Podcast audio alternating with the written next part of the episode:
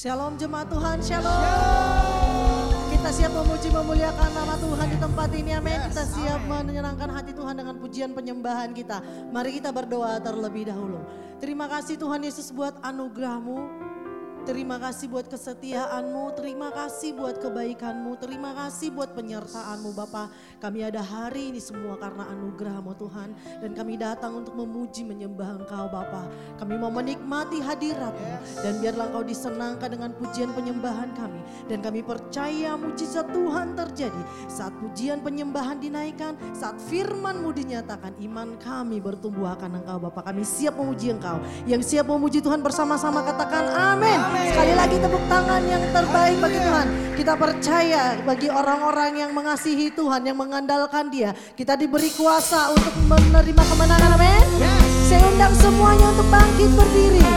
Kita diberikan kuasa oleh Raja Mulia untuk menaklukkan musuh kita. Mari dengan gagah perkasa memuji Tuhan.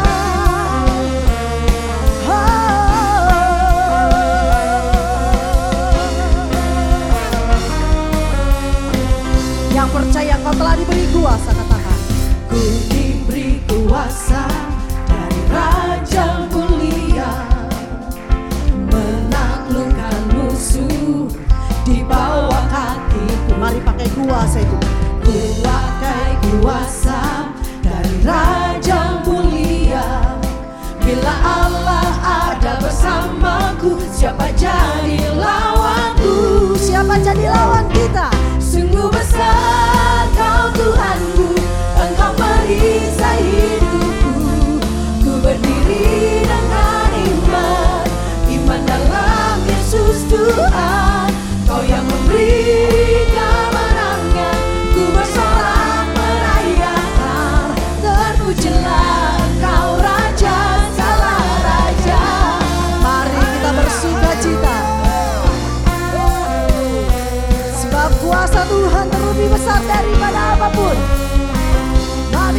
Mari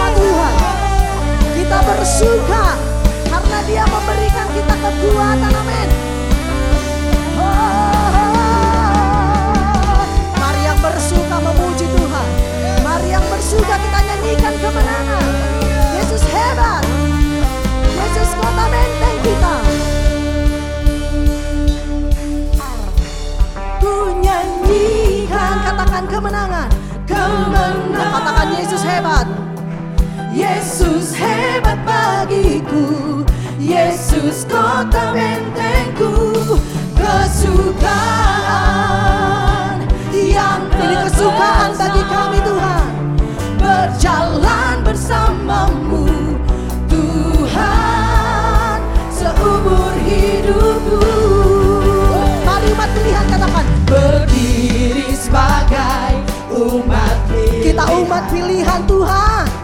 Meninggikan panci Tuhan. Dengan iman percaya Semua musuh tak dapat bertahan. Karena kuasa Tuhan. Karena kuasanya Bekerja sempurna. Mari umat pilihan Tuhan. Ku nyanyi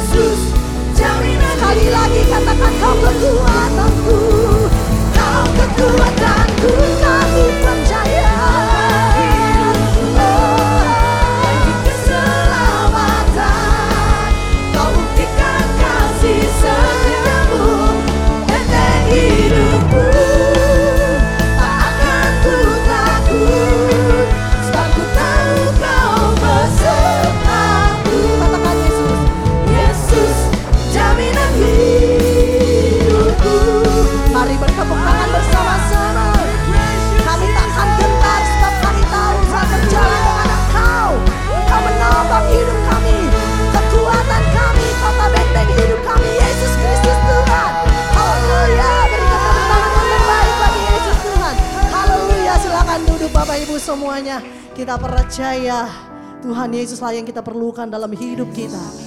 Dialah penolong kita, dialah sumber kekuatan kita. Dia Tuhan, dia sahabat kita, dialah juru selamat kita, dialah alasan kita untuk hidup. Berapa yang percaya hanya Yesus Tuhan yang kita butuhkan dalam hidup kita? Berikan tepuk tangan yang terbaik bagi Tuhan.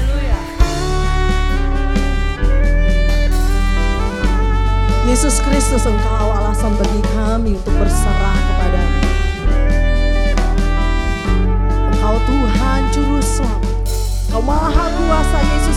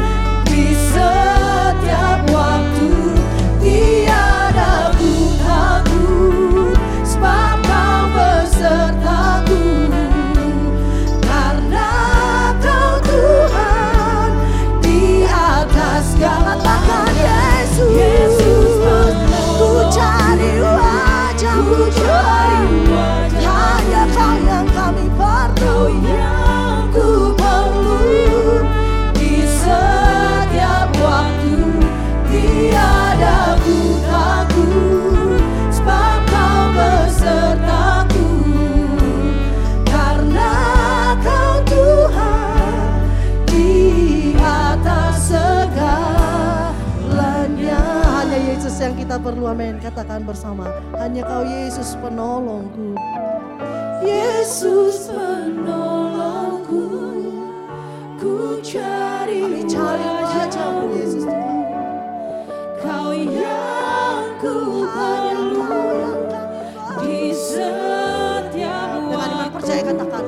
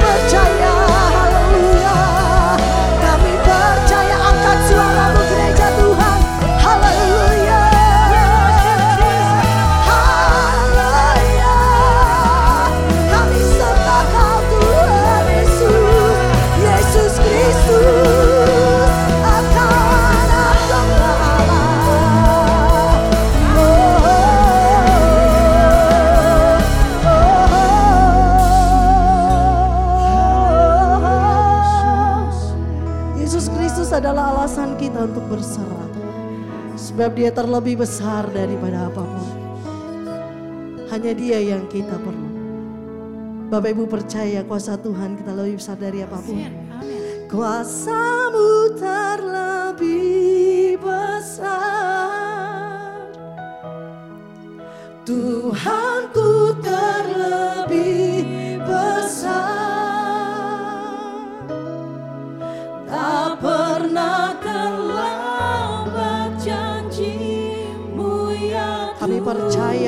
kami belum melihat. Kami percaya janjimu sempurna. Kuasamu terlebih besar. Kau terlebih besar dari apa pun. Aku terlebih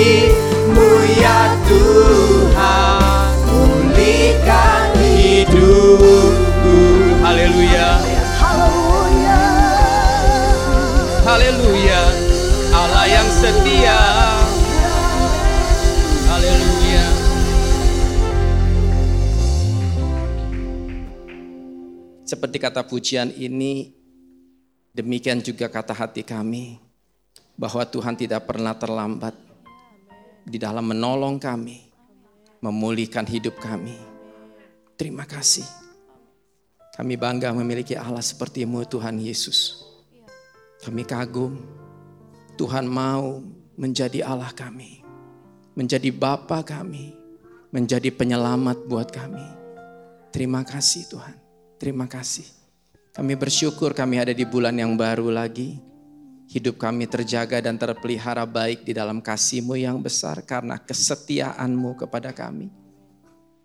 Biar setiap pengagungan yang kami naikkan ini menjadi dupa yang harum, yang menyenangkan hatimu Tuhan. Saatnya kami mau mendengarkan firman-Mu, berfirmanlah Roh Kudus, urapi kami semua, hamba yang menyampaikannya, hamba sangat memerlukan Engkau, maupun setiap umat Tuhan yang mendengarkannya. Buat umatmu bisa menyimak firman dengan baik, sehingga bisa mengerti firman dengan jelas dan bisa melakukannya dengan tepat.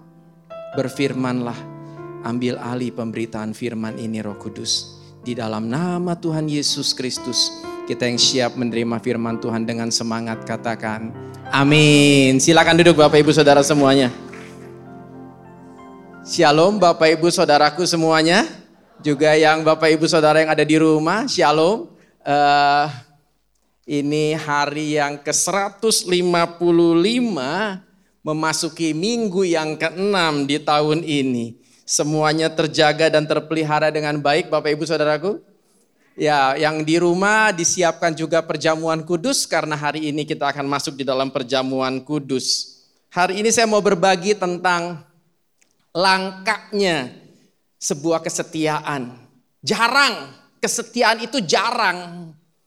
Kalau sesuatu barang jarang, itu tingkat kebutuhan menjadi sangat tinggi Bapak Ibu Saudaraku. Demikian juga firman Tuhan katakan kesetiaan itu jarang, langka. Makanya dunia ini sangat memerlukan kesetiaan yang dilakukan oleh umat Tuhan. Kenapa harus orang Kristen yang melakukan kesetiaan? Karena orang Kristen adalah terang dunia, menjadi contoh bagi dunia, supaya dunia melihat, dunia bisa meneladani orang Kristen menjadi orang-orang yang setia. Yuk sama-sama kita mau lihat satu firman Tuhan. Amsal 20 ayat 6.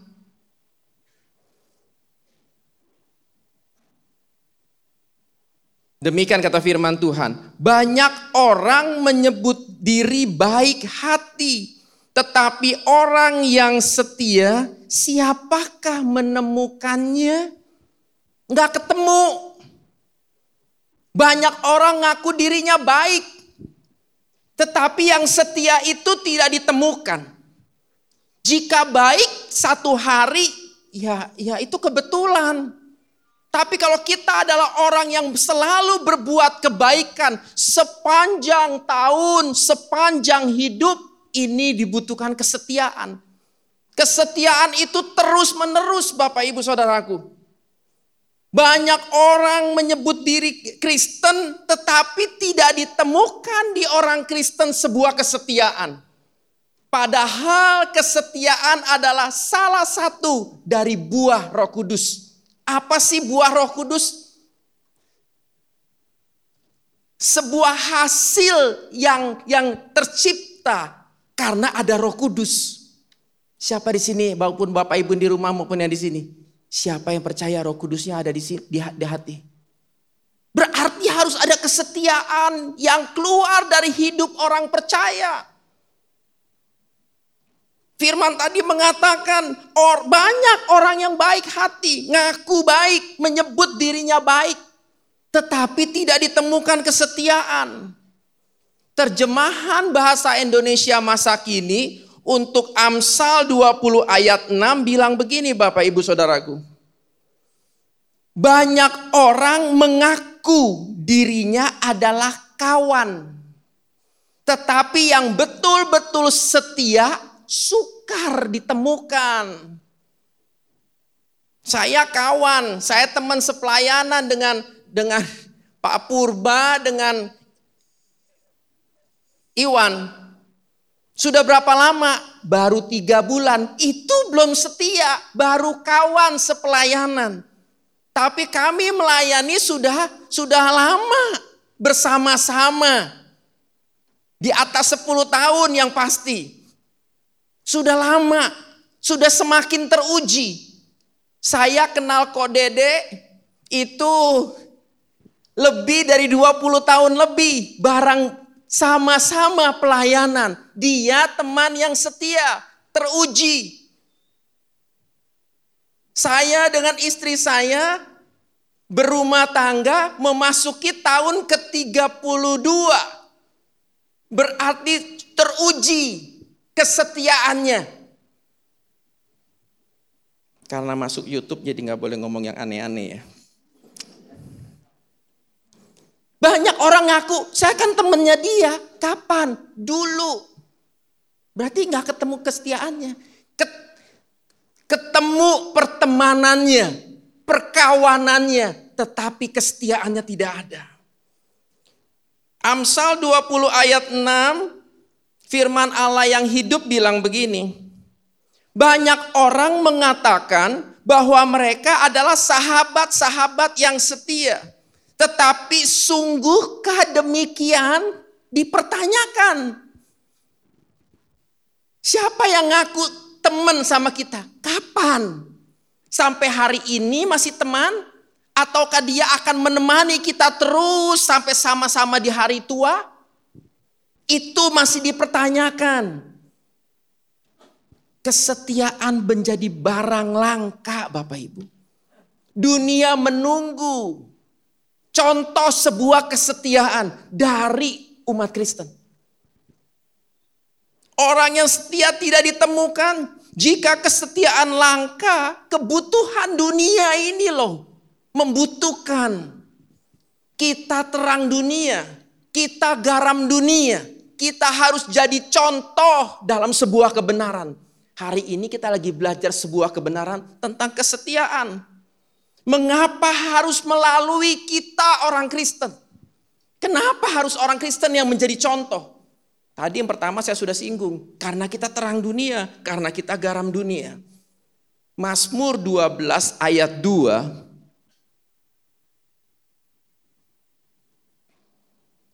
Mereka berkata dusta yang seorang kepada yang lain. Ayat 3 kalau di sana. Saya bacakan Mazmur 12 ayat 2. Tolonglah kiranya Tuhan sebab orang saleh telah habis. Telah lenyap orang-orang yang setia dari antara anak-anak manusia. Orang saleh sudah habis. Siapa orang saleh?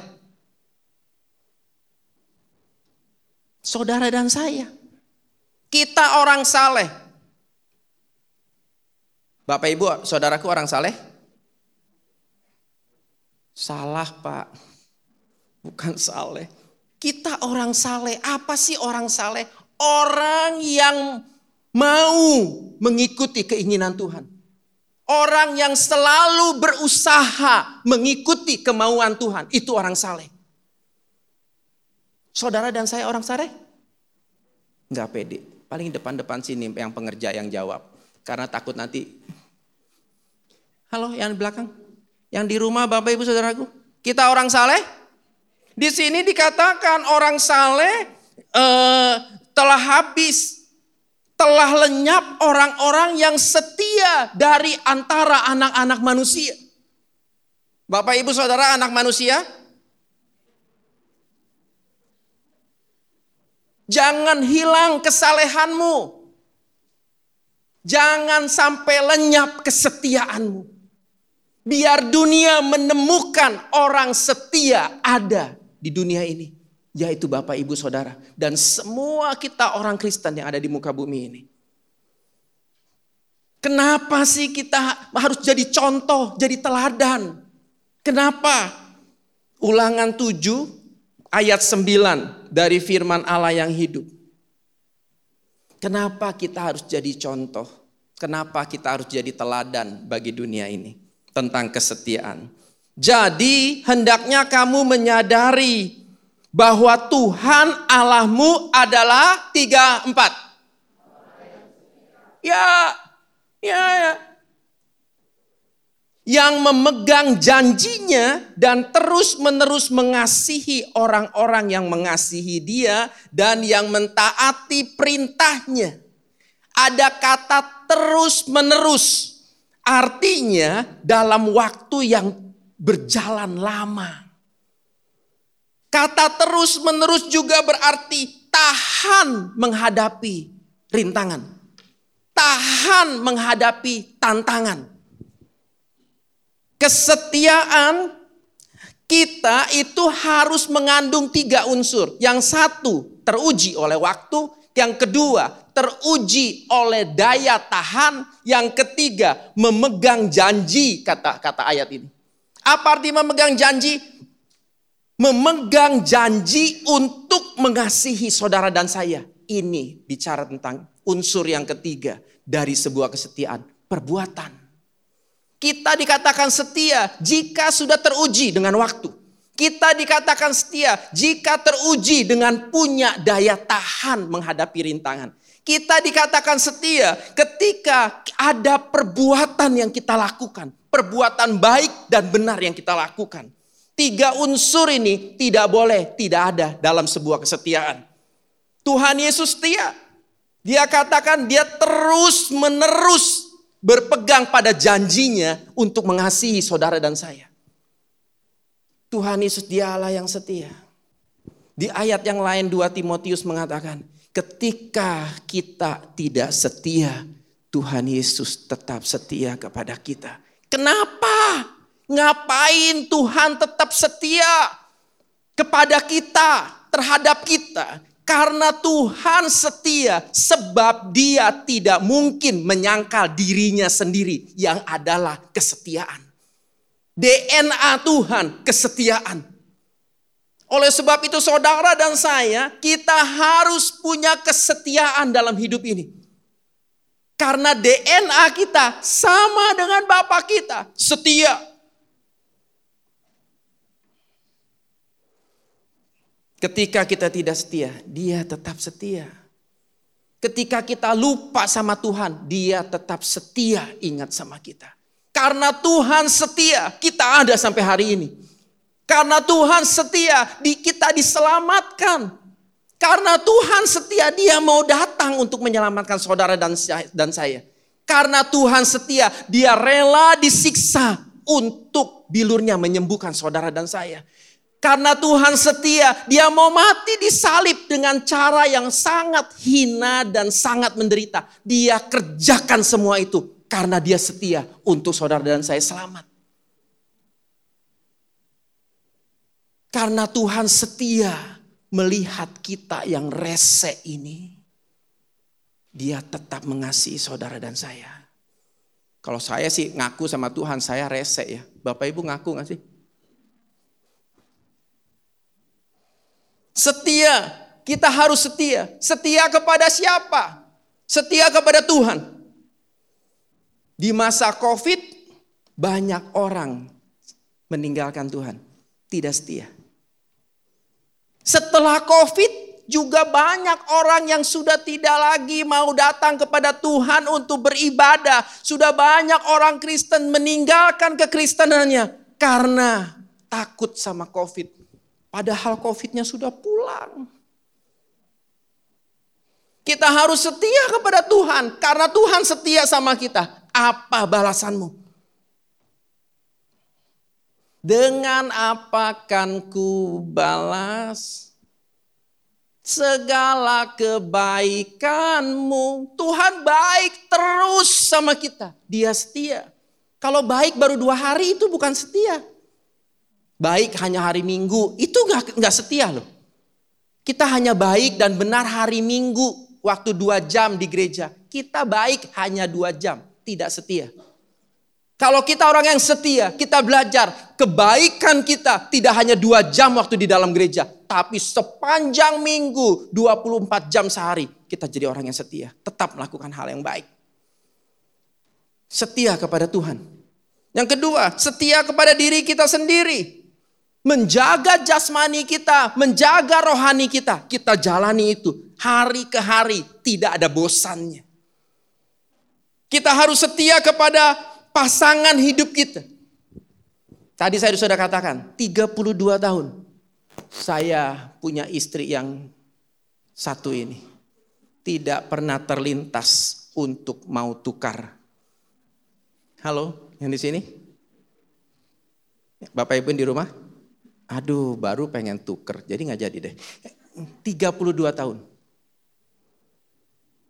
Kita harus setia sama pasangan kita. Bertahun-tahun sampai akhir hidup kita. Kita harus setia sama keluarga kita. Ada di sini yang pikir, gue mau pindah aja ke keluarga di ujung jalan situ tuh. Halo, saya mau ganti ya marga saya, saya nggak mau ganti ini, saya mau ganti aja yang lain, marga yang lain lebih baik. Ada? Setia kepada pasangan hidup. Saya aduh ingat satu kisah satu orang sat, sat, seorang om yang usianya lanjut di atas 70 tahun lebih banyak. Dan dia punya istri juga tante tentunya juga kurang lebih sama tuanya.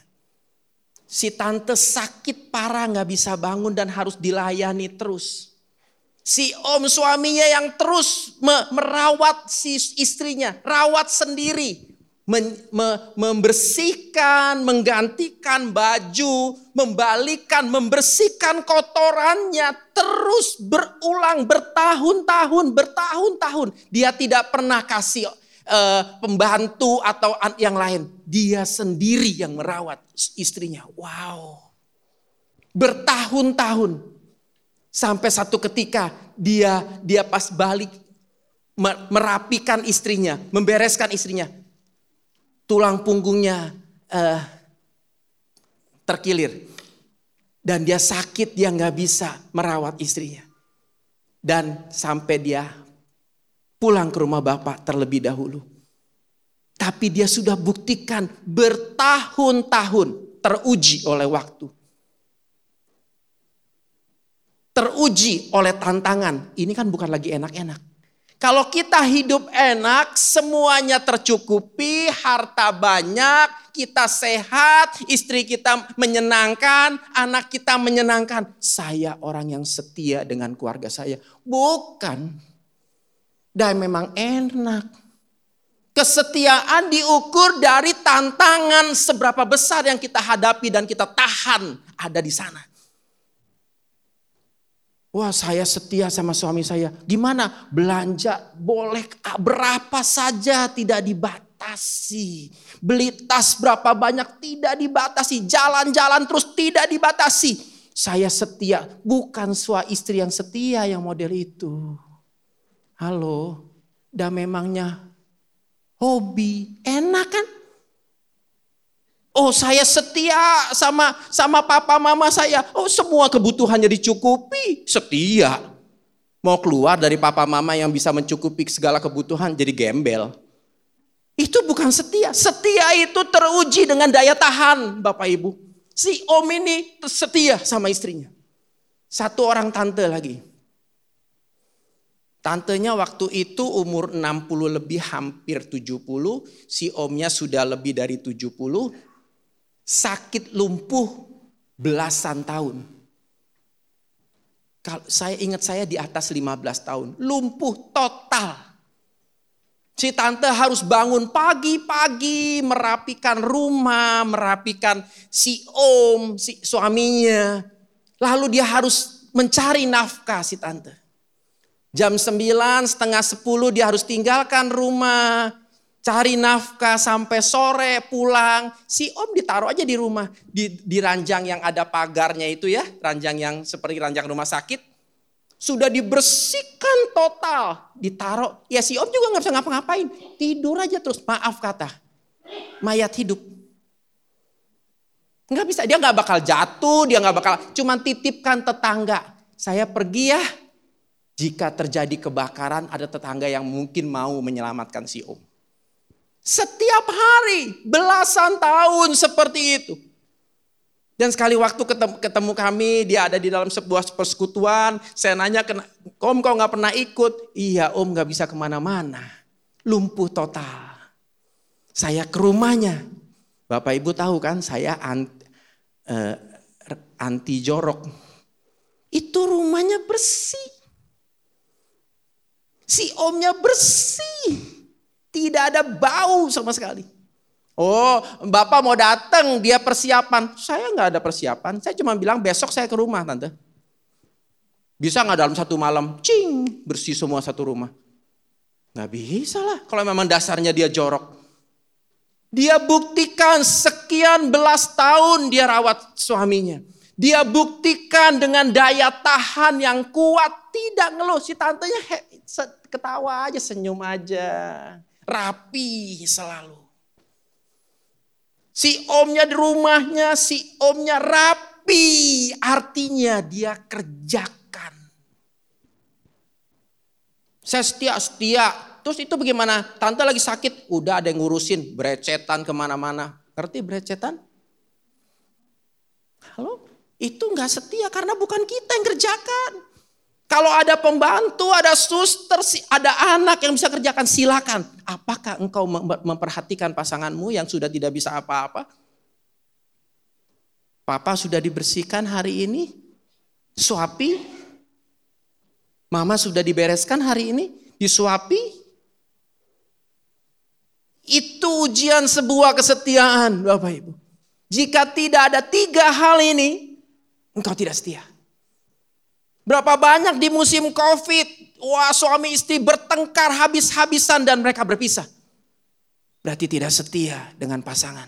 Tidak setia dengan keluarga.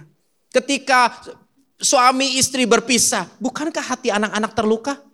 Engkau tidak setia kepada keluarga.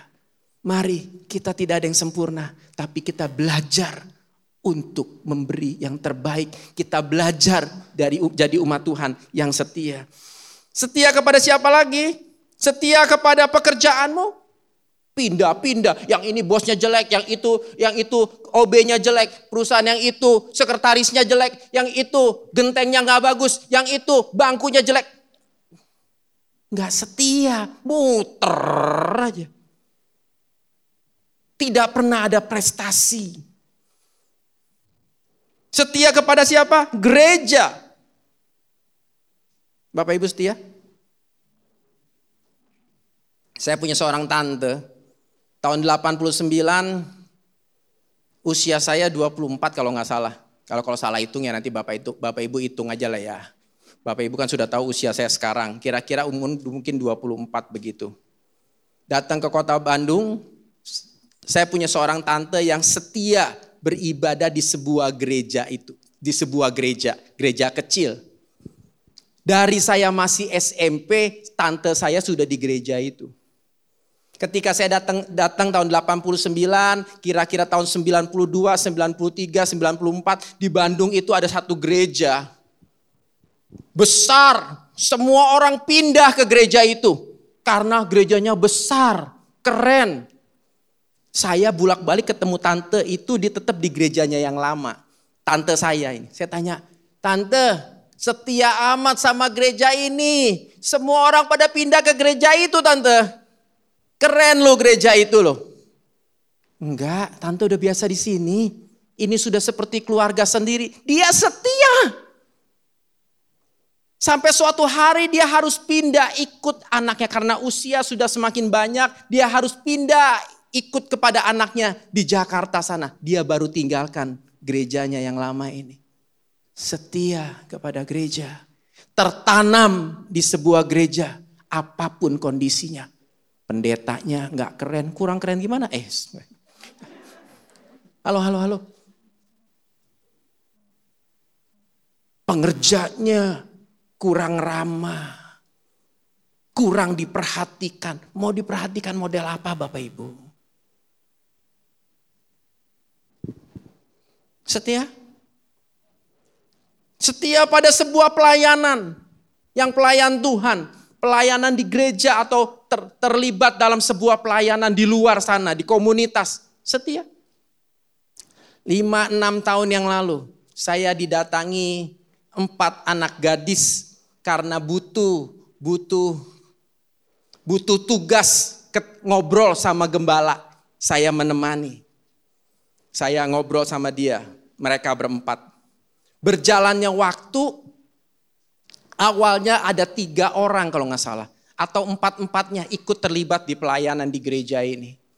Berjalannya waktu hilang satu, hilang dua, ada yang pindah kota, ada yang pindah negara, ada yang ya nggak ada. Dari empat orang ini tinggal satu yang sampai hari ini masih setia melayani bersama kami itu setia dalam pelayanan. Ini empat orang satu geng Bapak Ibu. Mafia apa? Bukan, ini geng. Tem pertemanan. Kira-kira pertemanan anak-anak muda? Ada yang anak muda di sini? Coba angkat tangan. Nggak ada ya tua-tua ya. Or, anak muda satu geng Bapak Ibu. Satu pindah pasti semuanya ikut. Tapi yang satu ini sangat teruji sampai hari ini. Dan untuk orang itu, anak muda yang setia itu, aku beri hormatku pada kamu. Setia. Bagaimana dengan kita? Setia kepada bangsa ini. Dan tidak hanya betah setia, saya setia apa sama Indonesia, saya nggak akan ke mana-mana tinggal di sini. Bukan setia itu. Emang betah, enak tinggal di negara ini, halo? Setia. Apa yang harus kita perbuat untuk negara ini? Berdoa untuk kondisi politik hari ini. Masih buang sampah sembarangan kalau di jalan? Halo, sudah lama nih kayaknya saya nggak pernah nyinggung-nyinggung soal ini. Setiap orang yang naik mobil saya, jangan pernah buang sampah di jalan. Dan mereka tahu itu. Mau buang sampah di mana? Buang aja di situ. Nanti saya yang bersihkan. Halo? Punya akte lahir Bapak Ibu? Nah ini dia nih. Susah Pak bikin akte lahir, mesti pulang ke Medan. Berdoa. Punya dana untuk pulang ke Medan atau pulang ke daerah Bapak Ibu urus itu akte lahir. Masih mau tinggal di Indonesia? Berbuat, berbuat. Teruji oleh waktu, teruji karena punya daya tahan di dalam penderitaan, dan berbuat sesuatu. Itu kesetiaan. Punya akte nikah? Nah ini juga saya nggak punya pak. Halo, yang mengendarai motor, mengendarai mobil, punya SIM, ini juga nggak punya Pak. Bapak Ibu punyanya apa? Punya KTP saudaraku? Ini juga nggak punya. Pindah aja deh. Halo, setia. Setia itu teruji oleh waktu. Saya ngomong lagi, biar nempel dah. Teruji oleh daya tahan. Anak muda yang bertahan pelayanan sampai hari ini, enak nggak dia nggak ada gengnya? Emang dia punya teman baru. Tapi kan enak bareng gengnya dulu. Teman sekolah, anak SMA.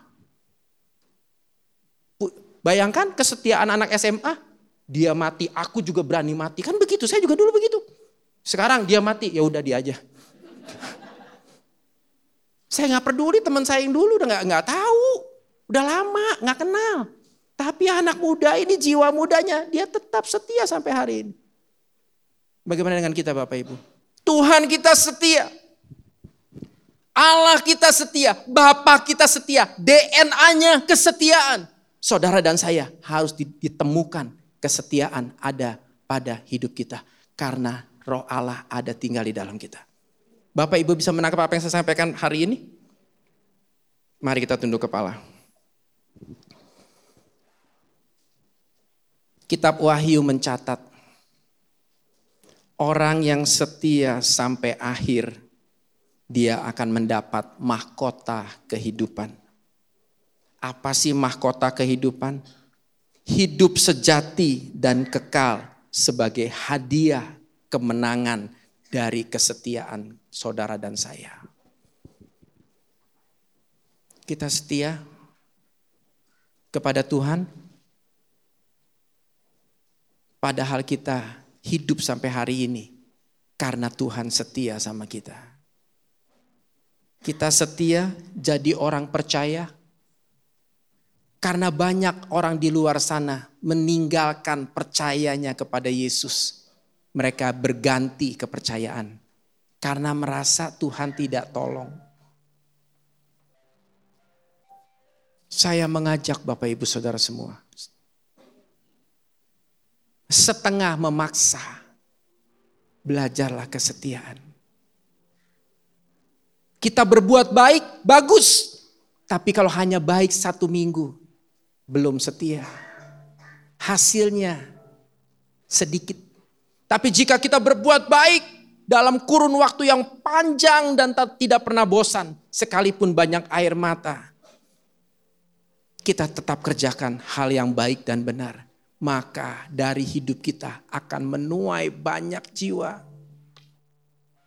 Jika kita setia dengan pekerjaan kita, maka kita akan jadi orang yang maksimal di tempat kita bekerja.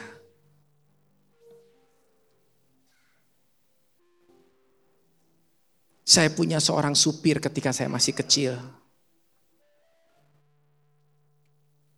Saya lupa itu tahun berapa. Sekali waktu terjadi kerusuhan, kerusuhan besar tentang kota Jakarta waktu zaman itu. 1970-an begitu.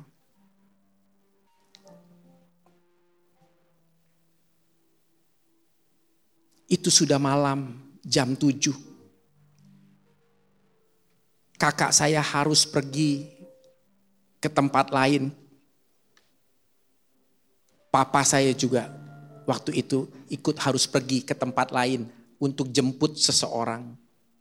Pas turun dari tempat dari keluar rumah, supir saya masih nungguin karena dia tahu waktu itu etnis kita, etnis Chinese lagi lagi terjadi kerusuhan.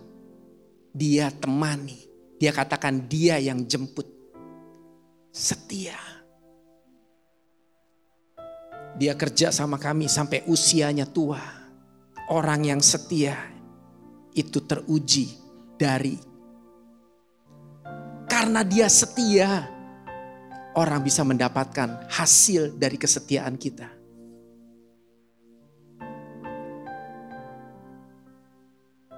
Kakak saya punya seorang supir yang rajin jemput anaknya ketika masih kecil. Ketika anak-anak sudah mulai besar, si supir ini pun mulai tua. Kerja sudah ya lupa ini, lupa itu dan sebagainya.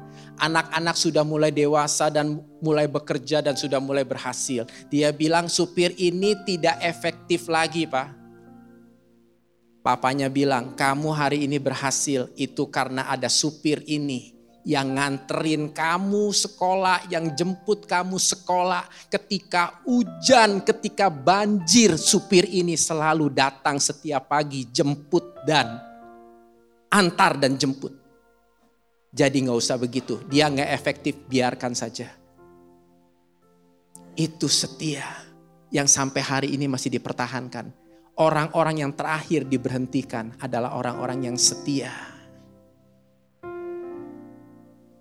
Kenapa sih kita harus setia? Karena Allah kita setia. Kalau kita mengatakan aku ditebus oleh darah Yesus, maka di hidup kita ada darah Yesus yang mengalir. Kesetiaan itu pasti mengalir di hidup kita Bapak Ibu. Hari ini kita memasuk perjamuan kudus ini menjadi perenungan yang baik. Apakah kita selama ini orang yang setia? Jika belum, mari mulai kerjakan di hidup kita. Sehingga dunia ini tidak kekurangan kesetiaan. Karena ada orang Kristen di mana pun juga belajar hidup setia. Tuhan ampuni kami, kalau selama ini kami Kristen tetapi kami tidak hidup dalam kesetiaan salah satu buah roh yang harus ada di hidup kami. Tuhan tolong, roh kudus tolong. Supaya melalui firman pagi ini kami belajar sebuah kebenaran lagi. Kami harus setia. Teruji oleh waktu. Teruji dalam menghadapi tantangan. Dan kami tetap melakukan perbuatan kami yang baik dan benar. Terima kasih Tuhan. Biar umatmu yang ada di tempat ini maupun yang ada di rumah. Semuanya menangkap maksud hati Tuhan pagi ini. Di dalam nama Tuhan Yesus. Berkati roti dan anggur yang sudah tersedia Tuhan. Menjadi persekutuan yang manis. Dengan tubuh dan darah Kristus. Pengorbananmu kami ingat selalu Tuhan kesetiaanmu kami ingat selalu. Terima kasih. Berfirmanlah. Dan engkau sudah menanamkan firmanmu di hidup kami. Bertumbuh firmanmu. Berakar dalam. Berbuah-buah dengan lebat. Di dalam nama Tuhan Yesus. Hanya di dalam nama satu yang besar Yesus Kristus kami mau masuk perjamuan kudus saat ini. Amin. Mari kita persiapkan roti dan anggurnya. Yang di rumah Bapak Ibu sudah menyediakannya?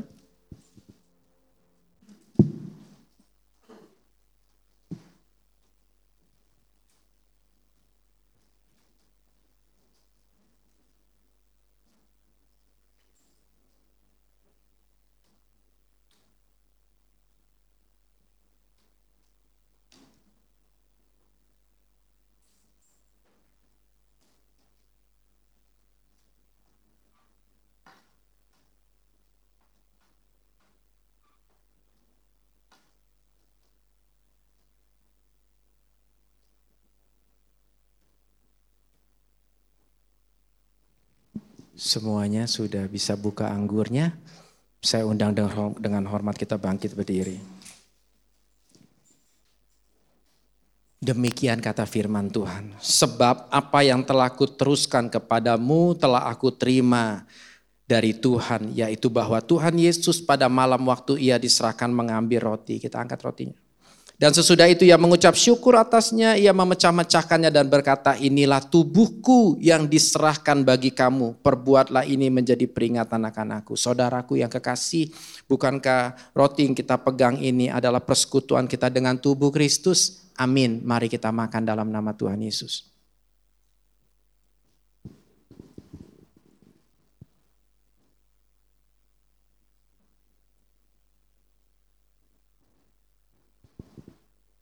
Kita angkat cawannya. Demikian juga ia mengambil cawan sesudah makan lalu berkata, Cawan ini adalah perjanjian baru yang dimeteraikan oleh darahku. Perbuatlah ini setiap kali kamu meminumnya menjadi peringatan akan aku.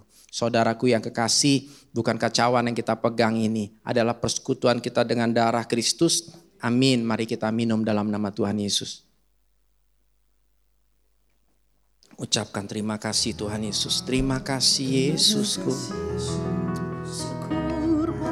Terima kasih Yesusku. Aleluya. Buat kami semakin melekat kepadamu Tuhan. Pengorbananmu luar biasa bagi kami. Kasihmu menyelamatkan kami. Terima kasih Yesus.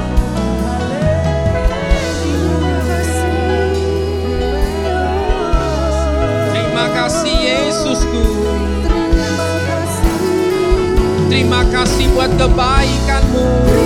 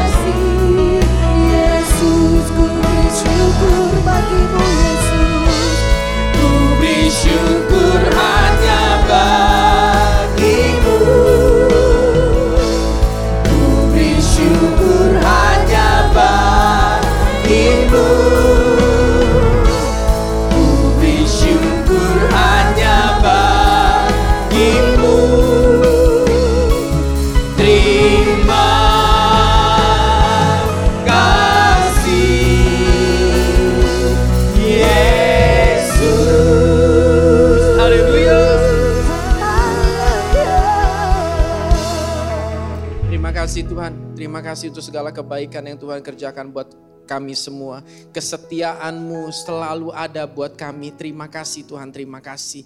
Berkati umatmu di tempat ini, di ibadah yang pertama maupun Bapak Ibu Saudaraku yang ada ibadah di rumah. Tuhan, berkati kesehatannya. Pelihara umat Tuhan di dalam anugerahmu yang besar. Kasihmu, kesetiaanmu melimpah. Berkati Tuhan dalam rumah tangga yang rukun, keluarga-keluarga yang harmonis.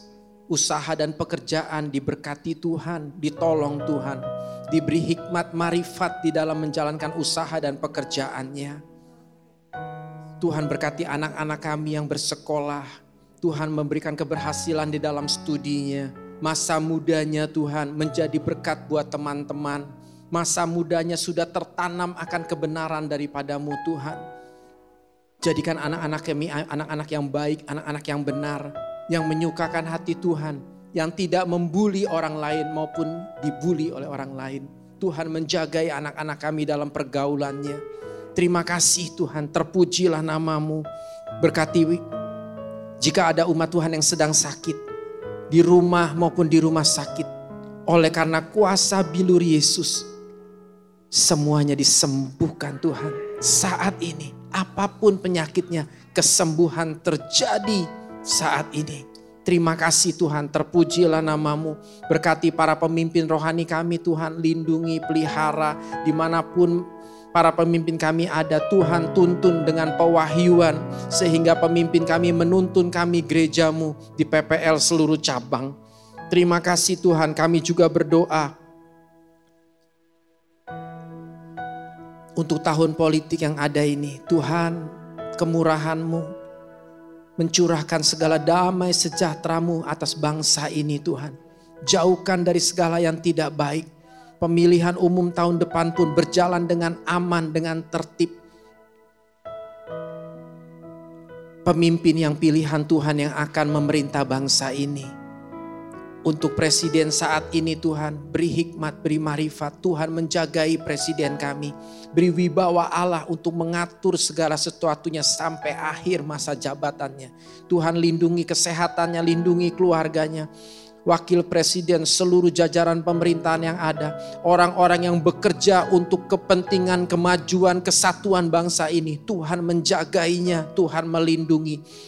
Jauhkan dari setiap niat jahat orang Tuhan Berkati hasil bumi di negeri ini. Digunakan untuk kemakmuran, kesejahteraan rakyat yang ada.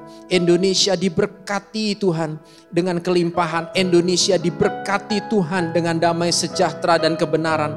Indonesia jadi berkat untuk bangsa-bangsa lain. Indonesia diselamatkan di dalam nama Yesus Kristus Tuhan. Terima kasih. Sebentar kami juga mau memberi persembahan untuk rumah Tuhan, untuk pekerjaan Tuhan yang kau percayakan di PPL seluruh cabang di dalam nama Yesus. Berkati setiap tangan-tangan yang memberi. Berkati Tuhan karena kecintaan kepada Tuhan, kepada rumah Tuhan. Perhitungkan semuanya itu sebagai kebenaran di dalam nama Tuhan Yesus Kristus. Sebentar kami mau pulang, kami berpisah Tuhan menjagai kami ke tempat tujuan dengan segala selamat. Bapak, Ibu, Saudaraku yang kekasih, terimalah damai sejahtera, sukacita, Pastikan hidup kita berbahagia, pastikan hidup kita ada di pihaknya Tuhan. Semua berkat rohani, semua berkat jasmani, tercurah berlimpah-limpah dari Allah Bapa di surga. Cinta kasih yang sempurna dari Tuhan Yesus menyelamatkan hidup kita. Penyertaan dari roh kudus menyertai kita mulai saat ini sampai selama-lamanya. Di dalam nama Tuhan Yesus Kristus. Kita yang sudah terima berkat Tuhan katakan, amin. Tuhan Yesus berkati Bapak Ibu Saudara semuanya. Selamat pagi.